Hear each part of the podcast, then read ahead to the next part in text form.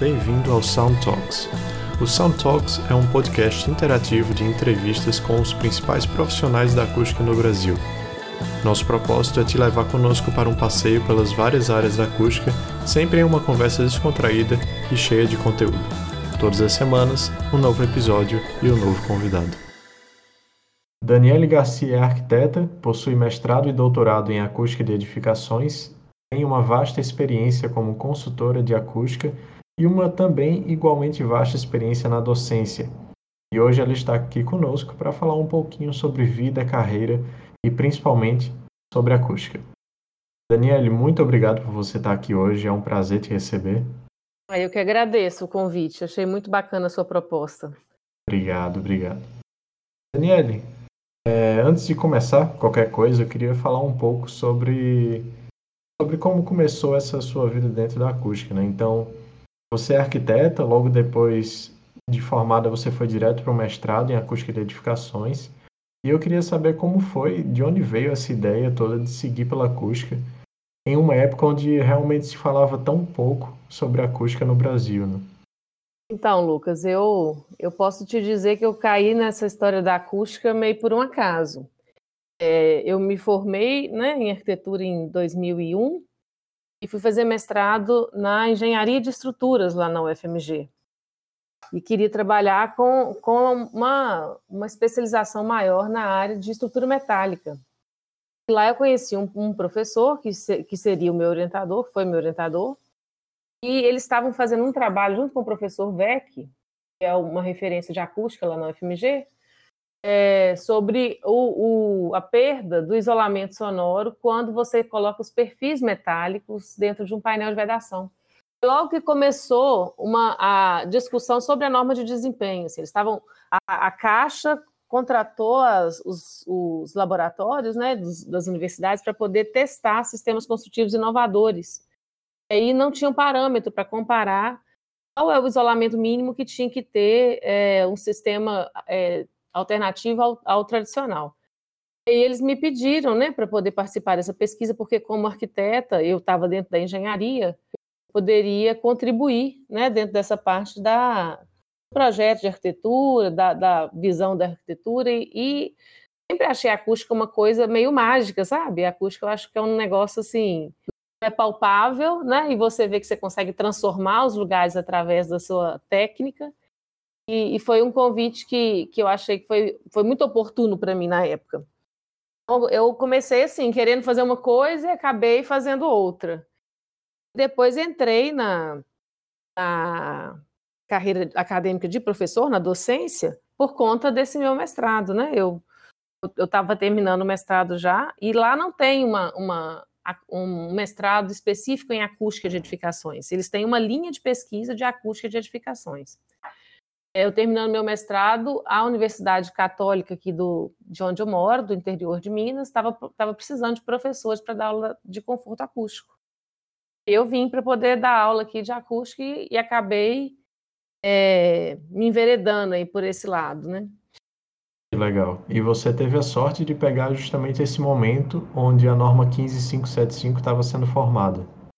É, exatamente. Eu não sabia nem o que, que era quando começaram a me falar. Eu falei, gente, que coisa legal, assim. Não tem alguma... Existe uma referência para poder avaliar. Isso foi em dois mil e três. Você pensa quanto tempo que essa norma foi discutida, né? Comecei a estudar isso, eu, eu terminei a minha dissertação de mestrado em dois mil e quatro, em dois mil e oito eu lembro que lançaram uma versão da norma, e só em dois mil e treze que ela realmente entrou em vigor, né? Então foi muito tempo de discussão. Durante esse período, assim, que eu estava no mestrado, eu discuti muito a norma, depois eu fiz até um, uns artigos fazendo uma comparação das referências dos, das normas é, referentes a, a, a, ao desempenho de de fachadas e vedações em outros países com a norma brasileira, e assim, verifiquei que era um negócio muito distante, né? A gente estava gatinhando nisso aí. Mas como eu me envolvi com essa vida acadêmica de universidade particular, eu acabei é, perdendo um pouco o foco da acústica. É, eu comecei a dar outras disciplinas, a acústica ficou sendo uma das disciplinas que eu dava, e acabou que eu fiquei um tempo sem acompanhar essa questão da norma, talvez de dois mil e cinco até dois mil e dez, né? E, e comecei a atuar muito numa demanda que a gente vê, que eu falo que a gente chega pela dor, né? É, quando uhum. as pessoas têm problemas de acústica, eu, como eu era a única referência aqui da, da região do Vale do Aço, eu acabava sendo procurada para solucionar como professora, né? E essa era uma outra coisa, uma outra questão que eu queria abordar contigo. É, você fez uma carreira acadêmica muito interessante. Você fez o mestrado, depois você fez o doutorado, tem várias publicações, tem inclusive várias orientações durante esse tempo. Eu queria te perguntar justamente como foi sair dessa vida de pesquisa e voltar para o mercado de projetos, né? Você, logo depois que você saiu, você atuou como, como professora, como você disse, você foi docente. Mas como foi atuar nesse, como foi abandonar tudo isso e depois ir direto para o mercado de projetos? É, foi uma, uma decisão difícil, mas eu acho, hoje eu acho uma decisão muito acertada. É, eu dei aula de dois mil e dois até dois mil e dezesseis, né? Fiquei quatorze anos dando aula no, no, para curso de arquitetura, especificamente. E, e, e ao longo desse período eu, eu já atuava no mercado, mas de uma maneira complementar, né? Quando você é professora, o seu, o seu período de dedicação não te permite você mergulhar no mercado de cabeça. Uhum. Por umas questões particulares, assim, eu, eu tive filhos, né? E comecei a ter que escolher o que, que eu fazia com o meu tempo. É, eu percebi que entrar no mercado de acústica ia me realizar mais, sabe? Porque eu poderia focar, né? É, como professora de, de universidade privada, eu tinha que, é, como eu comentei, tinha que dar aulas de mais disciplinas, então eu não conseguia focar só na acústica. A acústica realmente era uma paixão, assim, eu sempre gostei demais, era a aula que me dava mais prazer. O, os trabalhos todos que eu orientei lá eram trabalhos que tinham envolvimento com a acústica, então era uma coisa que, que me, me deixava mais feliz. E aí, nesse momento eu decidi, eu falei, eu vou, vou dar um tempo, né? Eu não, não abandonei, eu falo hoje que eu estou de altas, né? Eu não abandonei a carreira acadêmica, assim, eu, eu dei uma pausa, até para testar mesmo, para ver se é o que eu gosto de fazer, que é trabalhar é, só com acústica. Hoje eu, eu sou vista aqui, como eu estou numa cidade de interior, eu estou numa região que é uma região metropolitana, duzentos quilômetros de Belo Horizonte, tem, aqui deve ter uns quinhentos mil habitantes.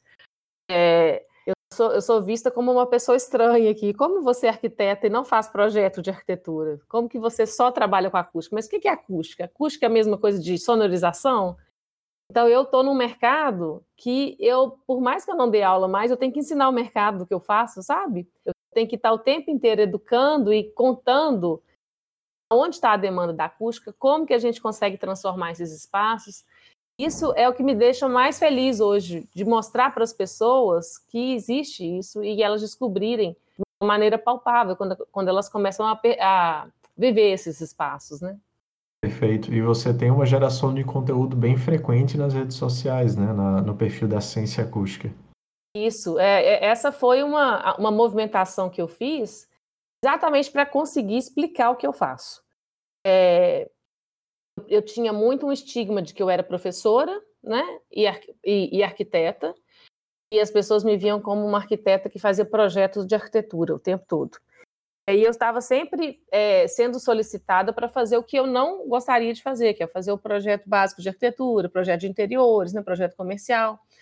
Eu decidi que eu usaria esses, essas redes sociais, talvez numa época que não estava tão, tão, tão intenso como está hoje, né, poder comunicar isso. Então eu comecei a fazer essa comunicação no, na minha, no meu perfil particular e, e comecei com uma ação que era das, de gravar as paisagens sonoras, né? Eu, eu, uhum. eu, não, eu, não, eu não mostro a imagem, eu só mostrava o som e o que, que é isso e, e tentando most- sensibilizar as pessoas mesmo é, para que existe um ambiente que é um ambiente que não é só o visual, né? E que a gente fica mais ou menos incomodada em função dessa paisagem sonora que a gente está inserida.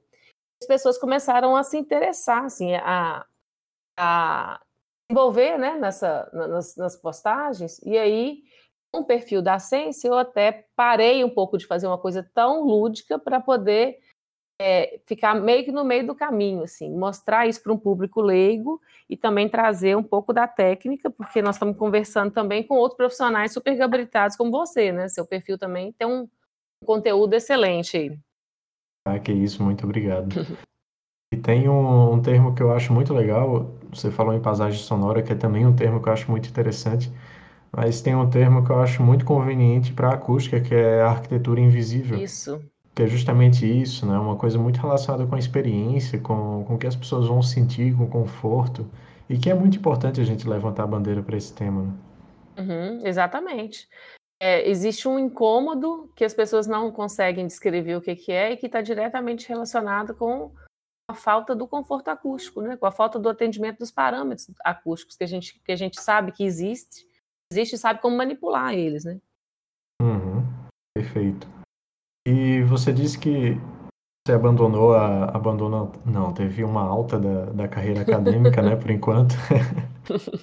E eu queria que você falasse um pouco sobre esse processo, porque você logo depois, você abriu uma, um escritório de arquitetura, né? Não foi a Sense ainda, você abriu um, e logo depois você partiu para a Sense, né? Como foi esse, essa trajetória até chegar na Sense Acústica? É, eu ainda dentro da, da universidade, junto com outros professores, a gente montou um escritório que era Box Arquitetos Associados. Era um espaço coletivo é, onde a gente, nós éramos cinco arquitetos e muitos, muitos arquite- é, estagiários, era quase que uma extensão da universidade. Então, a gente, lá a gente conseguia realizar os nossos projetos, então se enquadravam dentro da escola. É, dura, e esse, esse escritório durou dez anos, ele foi de dois mil e dez a dois mil e vinte, é, a Sense tem um ano e meio só. É, e aí a gente teve, tinha muita vontade de trabalhar junto, né?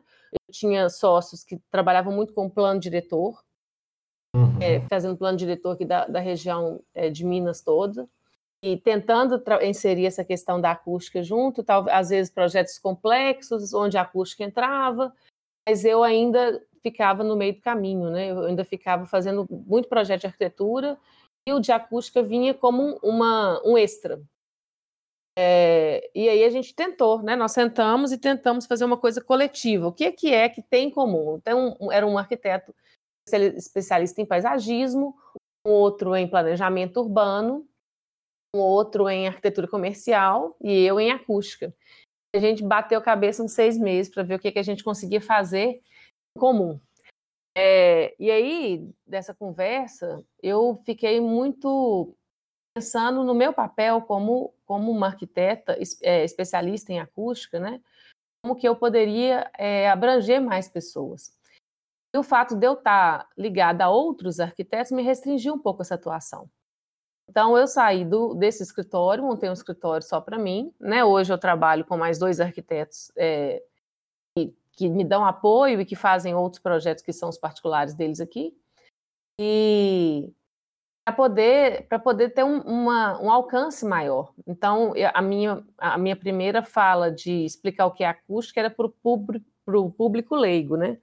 Uhum. E a segunda foi para os arquitetos, porque não sei como que é a sua realidade aí, mas os arquitetos não, assim, não entendem, tem que pensar em acústica quando faz projeto de arquitetura.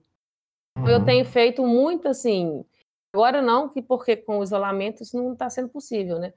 Muita ação de, de fazer workshop, palestra voltada para os arquitetos, é, trazendo os projetos deles, trazendo os projetos gerais e apontando é, situações onde a gente poderia melhorar a acústica. Para que eles uhum. entendam que, o, que o, o, o especialista em acústica ele tem que entrar na fase de projeto, ele tem que, ele tem que ajudar a conceber o, o ambiente junto. E, e que são profissionais complementares, não concorrentes, né? Sim, perfeito. É, realmente essa é uma discussão bem antiga para a gente, né? Essa coisa uhum. de tentar falar para o pessoal que ó, a gente tem que entrar na área de projeto, que a gente tem que participar desde o início da obra, porque, enfim, é muito mais vantajoso para o cliente, é muito mais barato em termos de orçamento. E é como você falou mesmo, os arquitetos realmente, a grande maioria deles entendem a importância, mas acaba ficando só no... só no imaginário, né? Não chegam a aplicar a acústica nos seus projetos. E é isso um pouco do que a gente tenta fazer sempre também, né? Tentar educar e tentar mostrar o que pode ser feito, o que pode ser melhorado e como fazer isso. É, e eles criam uns estereótipos, né? Tipo assim, teatro precisa de acústica, é, auditório precisa de acústica, igreja precisa de acústica. a gente sabe que todos os ambientes, de uma certa forma, vão precisar de acústica, né? Uhum. Hoje a gente está vendo aí a, o, o ensino à distância, né? Que foi, foi meio que goela abaixo aí por conta do isolamento social. Eu fico vendo, eu tenho, eu tenho dois filhos pequenos, né? E as professoras fazem vídeo, mandam os vídeos para os meninos. Não tem inteligibilidade nenhuma, né? Um ambiente de sala de aula, elas estão gravando dentro da sala de aula. O ambiente de sala de aula é um ambiente que a pessoa não consegue compreender o que está sendo dito.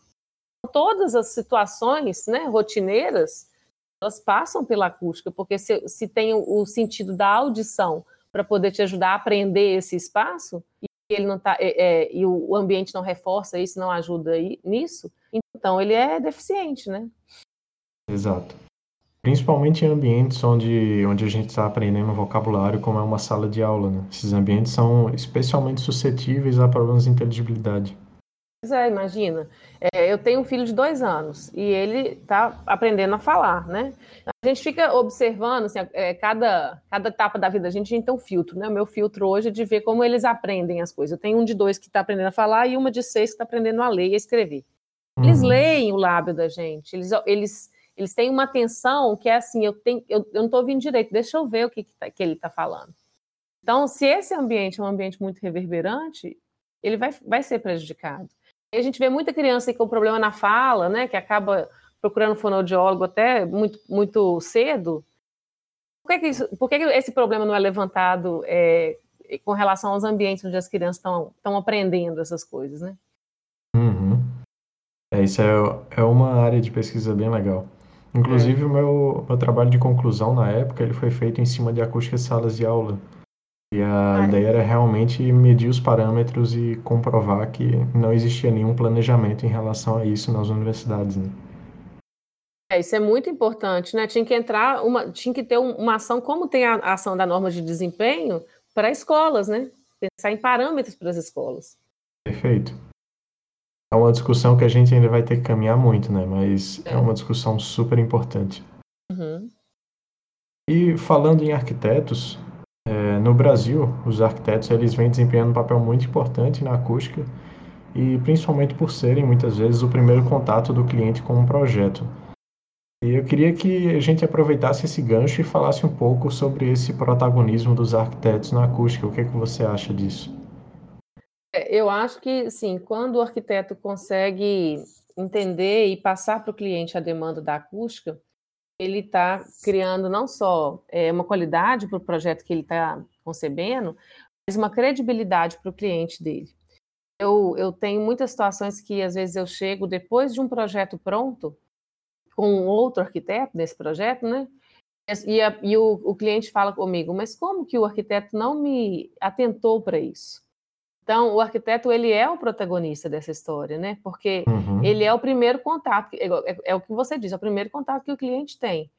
Nesse primeiro contato, o que o cliente quer é que o arquiteto consiga filtrar as demandas dele e apresentar possíveis problemas. E um deles é a acústica, né? Então, acho que o arquiteto, ele tem um papel importantíssimo nisso e muita coisa a ser... ser desenvolvida, né? Porque hoje eles estão, eu, eu penso que por conta dessa, dessa é, mídia massiva de redes sociais, de imagens, é, a coisa está muito voltada para a questão da estética, né? As pessoas estão muito visuais, mais visuais do que uhum. elas eram em outros momentos, e, e a acústica às vezes fica um pouco de lado, né? Então, É, eu, ve, eu, eu vejo isso como um, uma coisa a ser trabalhada junto com os arquitetos, uma coisa a ser desenvolvida. Uhum. E existe também muito desse, dessa problemática do ah, a acústica não combina com a estética, se eu colocar materiais acústicos, ah, eu vou acabar com o meu projeto. Existe um pouco ainda dessa, desse preconceito, né? Existe muito, né? Existe muito, sim. Hoje em dia a gente tem uma gama de materiais absurda no mercado, né? Então, é, eu... eu brinco com os arquitetos que eu tenho mais intimidade, quando eu vejo projeto de comfitter, por exemplo, aí eles têm aqueles painéis ripados, eu pego e falo assim, você sabia que esse painel ripado pode ser acústico? Não é, uma, não é um material acústico com cara de material acústico, né? A gente consegue, e eu acho que talvez eu, na minha atuação como arquiteta e especialista em acústica, eu tento fazer isso. tento pegar uma, o material que é à vontade do arquiteto e fazer ele ter um desempenho acústico, né? É, e para exatamente desmistificar isso, porque o que está no imaginário desse, do, do, dos arquitetos e do público em geral é que o material acústico é, é aquele, aquele convencional de estúdio, né? Então, a gente tem, que, tem esse papel de mostrar essas possibilidades todas e tirar essa, esse mito. Isso é um mito, né? Exato. E eu acho, principalmente no Brasil, eu acho um movimento muito interessante que as indústrias e materiais acústicos fizeram, justamente tentando resolver essa problemática, né? A gente tem, por exemplo, hoje painéis, painéis de materiais porosos, que eles podem ter os, os mais diferentes formatos, inclusive eles podem ser feitos sob demanda. A gente tem alguns painéis da Trisoft que a gente pode fazer impressões no, no próprio painel, deixando ele mais parecido com um quadro, uhum. ou então aplicando texturas diferentes nesse painel, né? Uhum, e exatamente. A indústria, ela fez esse movimento muito interessante de tentar realmente compensar essa, essa problemática para não ter, vamos dizer assim, desculpa de não aplicar um material acústico numa sala. É, é. E até uma descoberta, né? Assim, é, é aquela coisa assim, a pessoa olha para o ambiente, acha que não tem nada de acústica e, e esses elementos, eles viram uma, uma grande sacada, né? Assim, ah, isso aqui não é só estético, isso aqui é um, um material de... de desempenho acústico de absorção, né? Nesse, nesse caso dos materiais que você está falando da Trisoft aí. Uhum. As placas perfuradas, elas conseguem desempenhar bem esse papel de surpresa, né? Uhum, exatamente. E pensando agora nos arquitetos que gostariam de trilhar esse caminho da acústica, o que é que você, qual é o conselho que você poderia dar para eles? Então, é, eu acho bem interessante essas, os eventos que a Sobrac realiza, né? o, o encontro da Sobrac. Acho que ali é um lugar de descobrir a acústica de uma maneira geral, de entender quais são as áreas, porque nós estamos conversando aqui muito sobre a acústica arquitetônica, né? E a acústica uhum. tem infinitas, assim, infinitas não, tem um número enorme de, de subespecialidades e... Que, que vão além, né? A gente está falando de planejamento urbano, a gente tem a questão dos mapas sonoros. Então, é, eu, o meu conselho para eles é que eles consigam entender o que, que é a acústica de uma maneira geral e, e, e que se aproximem, né, das, das pessoas que trabalham com acústica e procurem é, lugares onde tem uma especialização de acústica e talvez nem, como, como foi meu caso, né, nem é um lugar... é uma universidade que tem uma pós-graduação em acústica, mas que tem alguém ali dentro que consiga desenvolver um trabalho com você. Uhum, muito legal. E quem sabe também dá uma olhadinha nos materiais educativos da ciência acústica, né? Ah, com certeza. É o primeiro passo, né? Isso é muito legal, que a rede social vem desempenhando muito bem esse papel de, da primeira descoberta, né? Essa coisa do primeiro contato de uma problemática com um profissional, e ainda bem que a gente tem pessoas fazendo isso com uma certa maestria na rede social, né, e entregando materiais de boa qualidade. É, eu acho que isso, isso é fundamental, até para mostrar que é um, um conteúdo, né, não é só uma, uma, um bate-papo, né? É, essa, essa coisa dos vídeos, eu... Passei a, a criar uns temas e fazer vários vídeos sobre o mesmo tema. Então, cada... E, e, eu, e, e eu acho legal que a pessoa assim, vai fazer um projeto, essa, a última leva que eu fiz foi de acústica corporativa. É, vai fazer um projeto de um escritório, né, um open office. Se ele uhum. pesquisar lá no YouTube, pode até não me conhecer, ele vai encontrar conteúdo que vai ajudar ele a, a tomar decisões arquitetônicas naquilo ali. Não é conteúdo para poder é, saber especificar exatamente os materiais, mas para poder pensar nisso aí durante o projeto, né? Acho que isso é importante para o arquiteto. Claro, com certeza. E saber que existe um problema é o primeiro passo sempre, né? Então, antes de, de contratar um consultor, antes de falar com alguém sobre um projeto acústico, ele precisa saber que existe um problema e é isso que você está fazendo de certa forma, né? Uhum. Apontando esses problemas, né? Levantando essas... essas discussões aí para a pessoa despertar, né? Com certeza. Eu acho que é, é muito legal também a gente, a gente falar aqui sobre como está sendo esse crescimento no, no mercado brasileiro, né? Eu não sei se você percebeu isso também, provavelmente sim, mas o mercado brasileiro tem se aquecido muito para a área da acústica e, em parte, impulsionado também por, pelas demandas que a gente tem visto de, de ruído urbano, né? Então, o que é que você acha desse crescimento que tem sido visto no mercado da acústica no Brasil? Eu acho super positivo, porque isso está popularizando a acústica, né? E está fazendo com que isso seja uma preocupação é, de todo mundo ao fazer qualquer tipo de empreendimento, né? É, a questão do ruído urbano ela é, muito, ela é uma preocupação muito forte nas grandes cidades, né? Nos grandes adensamentos. Eu acho que até com esse isolamento, com essa isolamento social, essa, essa questão da gente ficar muito dentro de casa, vai abrir um outro mercado para o desempenho acústico das edificações, dos, dos, dos ambientes residenciais, é, porque as pessoas elas vão começar a, a perceber isso de uma maneira mais forte, já estão percebendo, né, de uma maneira mais forte do que só o incômodo de, de espaços urbanos, de tráfego, de, né, de transporte. Uhum, perfeito. Inclusive dentro da própria casa também, né? A gente tem muita gente que está mudando para a modalidade de home office.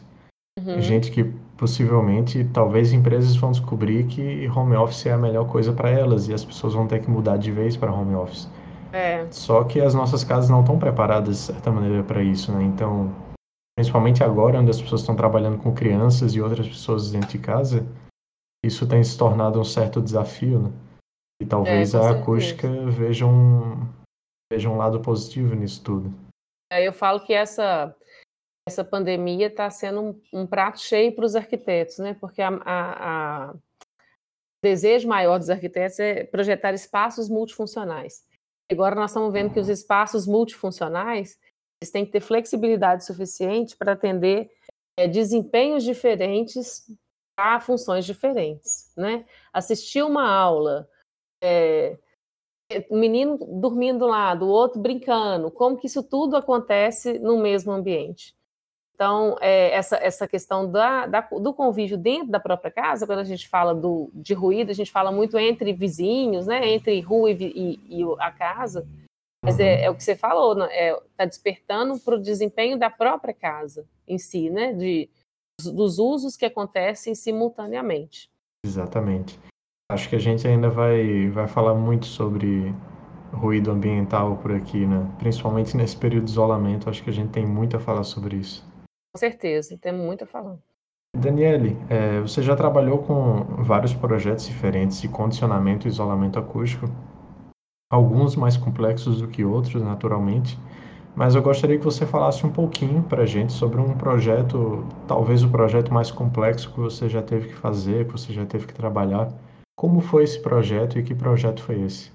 É, na verdade, eu acho que existem é, complexidades diferentes, né? Assim, é, eu tive um momento aqui, em, por, por volta de dois mil e treze, do ano de dois mil e treze, eu fiz todas as casas de shows que existiam na cidade de Ipatinga. Eram, foram quatro que foram lançados ao mesmo tempo. E aí tinha uma complexidade muito grande da questão do isolamento e também do condicionamento, mas era mais complicado resolver a questão do isolamento, porque a gente tem uma cidade que tinha um plano diretor, hoje não é mais assim, que permitia é, que, as casas, que, que as edificações fossem coladas umas nas outras. Então a gente tinha que resolver não só o problema do, do isolamento do ruído aéreo, mas do isolamento do ruído estrutural. Então, a gente, é, muitas vezes eu chegava num momento onde, onde era uma reforma e, e essa, essa edificação que estava sendo reformada, ela tinha uma fundação que era colada na do vizinho e aí era um problema muito difícil de sanar. Mas, é, um, de um outro ponto de vista, assim, um, um projeto que eu gostei muito de fazer, quando você falou dos painéis da Trisoft, eu não, não tinha como não pensar neles, Foi, de, foi o condicionamento acústico de uma igreja, que foi a primeira igreja aqui da região, uma igreja tombada, é, uma igreja toda em madeira, ela foi feita para ser é, uma igreja provisória, porque aqui a cidade de Ipatinga é a cidade que é sede da Usiminas, e a cidade foi construída para receber essa, essa indústria. Então, eles construíram uma igreja para os funcionários da obra, da, da construção da cidade, e a igreja ficou. Então, eu tive que fazer um projeto de condicionamento acústico dela, não podia intervir em nada. Então, eu lancei mão dessa história da, da, da flexibilidade que o material acústico tem hoje, né? O material de absorção acústica tem hoje, é, e, e apliquei a, a absorção nos, em quadros, né, que poderiam ser removíveis, porque o Conselho de Patrimônio aqui, eles não permitiam que fosse inserido nenhum outro material do que não fosse o original. Então, é, eu lembro do... Eu, eu já contei essa história algumas vezes, mas eu lembro de chegar lá na igreja com a equipe de, de obra lá, a, a comissão da obra, né, os membros da comunidade, perguntei para eles sobre os quadrinhos da Via Sacra que tinham lá, uns quadrinhos de madeira. Perguntei para eles assim, esses quadros estão tombados, eles vão ter que voltar para o lugar? Falou, aí uma das pessoas falou, não, não vai não, isso aí a gente vai, acho que já está com cupim, não vai dar, ter como aproveitar. E na hora eu lembrei, eu já tinha usado um painel da Trisoft no, numa das boates, é, com, com a, o logo, né, da boate. É, e aí eu falei assim, ah, então nós vamos pensar, nós vamos, nós vamos fazer tratar, o tratamento acústico é nesses quadros. E peguei, são os catorze passos da Via Sacra que tinha lá, é, existia uma limitação de, de largura por conta de uns montantes de madeira, calculei a área que eu precisava do, do painel, e, e aí eu calculei o tamanho, né, na verdade a altura, porque eu tinha limitação de largura, a altura dos painéis da, da Via Sacra. E, e, é um, e é um negócio assim, para mim... É ótimo ter feito esse projeto, porque foi super prazeroso. É o, é o, é o projeto que eu uso exatamente para poder falar dessa coisa da estética. A pessoa fala assim, ah, mas vai ficar tendo que aparecer um material acústico aqui. Aí, quando é alguém daqui, eu falo, você conhece a igrejinha do Horto? Você acha que tem acústica lá? Você acha que tem algum material acústico ali? Não, não tem não. Eu falei, então, quando você for lá, chega perto daquele painel da Via Sacra lá para você perceber o que é aquilo. Então, assim, foi uma, uma, uma sacada naquele momento e, que, que resolveu uma questão de, de patrimônio histórico, resolveu uma questão de acústica, mudou completamente a percepção das, dos fiéis ali, porque uma igreja que sempre funcionou e de repente teve uma intervenção, perceberam que, que a acústica realmente vale a pena, né? Então, um trabalho que eu gostei muito de fazer. Que legal. E, Danielle, acho que o nosso tempo, infelizmente, está acabando. Mas eu queria fazer uma última pergunta para você. E a pergunta é a seguinte. É, você tem algum projeto em mente que você gostaria de ter sido autora dentro da, da história da, da acústica? Olha, é, até, é até engraçado falar isso, né? Mas assim, não, não me acho à altura disso, mas eu gostaria de ser a autora da Sala São Paulo, que eu sou impressionada com ela, né? E o... Acho que o José Nepomuceno brilhou ali, é uma referência para todos nós. É, com certeza é um, um projeto onde a acústica entra como uma, um tema principal, né? Porque uma sala de concerto não funciona se não tiver acústica, e, e é uma referência para o Brasil. Então, é, eu, com certeza é um, é um dos projetos que eu acho que seria muito bacana de ter, ter feito, sim, com certeza. Eu admiro muito. É um projeto que tem uma história muito legal, né? Inclusive, eu, eu gostaria muito de trazer o Nepomuceno aqui para a gente conversar um pouco sobre a Sala São Paulo. É, isso vai ser muito legal se você trouxer ele para esse, esse, esse lugar, para esse bate-papo. Com certeza. É, um, é uma sala de concertos que tem uma história muito bacana, além de ser linda, né? É uma sala que não tem como não se emocionar assistindo um concerto ali. É. Mas algum projeto que eu gostaria de fazer ainda, eu tenho uma, uma referência de acústica de infância. É, a, a minha cidade natal é uma das, das cidades que compõe aqui a região metropolitana, Timóteo, e tem uma igreja, ela foi copiada, olha que história interessante. É, o padre visitou uma outra paróquia e, e eles brincam que ele roubou a planta da, da igreja e veio aqui e construiu uma igreja igual. É uma igreja que tem referência da, da, da, da Basílica de São Pedro, de Roma, né? Então, ela, ela é uma, uma cruz grega com uma cúpula no meio, uhum. E o padre fica bem debaixo da cúpula, você não entende absolutamente nada que o padre falava. Então, a minha infância, eu, eu sou de uma família católica, a minha infância inteira foi ir ao domingo nessa igreja e reclamar com, com a minha mãe, eu não vou, porque eu não entendo nada que aquele padre fala, ele não é brasileiro. Na verdade, é por conta da reverberação, né? Assim, é, eu não entendia e ninguém mais entendia. E aí, é, eles já me procuraram algumas vezes, eles têm umas prioridades que eles estão fazendo, uma outra igreja maior do que essa, eu, eu tô fazendo, eu fiz o projeto de acústica dela, ainda não está pronta, mas é, a minha vontade é resolver um problema da minha infância. Então, assim, um projeto que eu quero fazer, e eu, eu acredito que eu vou fazer isso ainda, é fazer o tratamento acústico dessa igreja, que me despertou pro primeiro momento, assim, da, primeiro momento que eu percebi que a questão do som era estranha, que, que dependia do espaço, foi, foi essa história aí da missa do domingo de quando eu era criança. Olha só que história legal, né? Inclusive, eu tenho uma história muito parecida com essa. Hum. E durante a minha infância toda, eu também ia numa igreja próxima à minha casa, uma igreja também católica, e também tinha o mesmo problema de reverberação e eu não entendia também absolutamente nada que o padre falava. Só que eu não comentava isso com ninguém e eu achava que todo mundo que estava indo estava entendendo ele muito bem. Eu achava que eu era o único que não entendia nada que ele falava. Eu ficava, meu Deus, será que eu tenho algum problema? Será que... eu, eu cheguei a imaginar que eu realmente tinha algum problema de audição, porque eu não, não entendia nada que ele falava. Daí depois eu comentando isso numa, numa roda de amigos, daí um amigo olhou pra mim e falou, nossa, mas eu pensava a mesma coisa quando eu era criança. Depois de, depois de adulto já, né, que vocês foram depois desvendar de esse, essa conversa.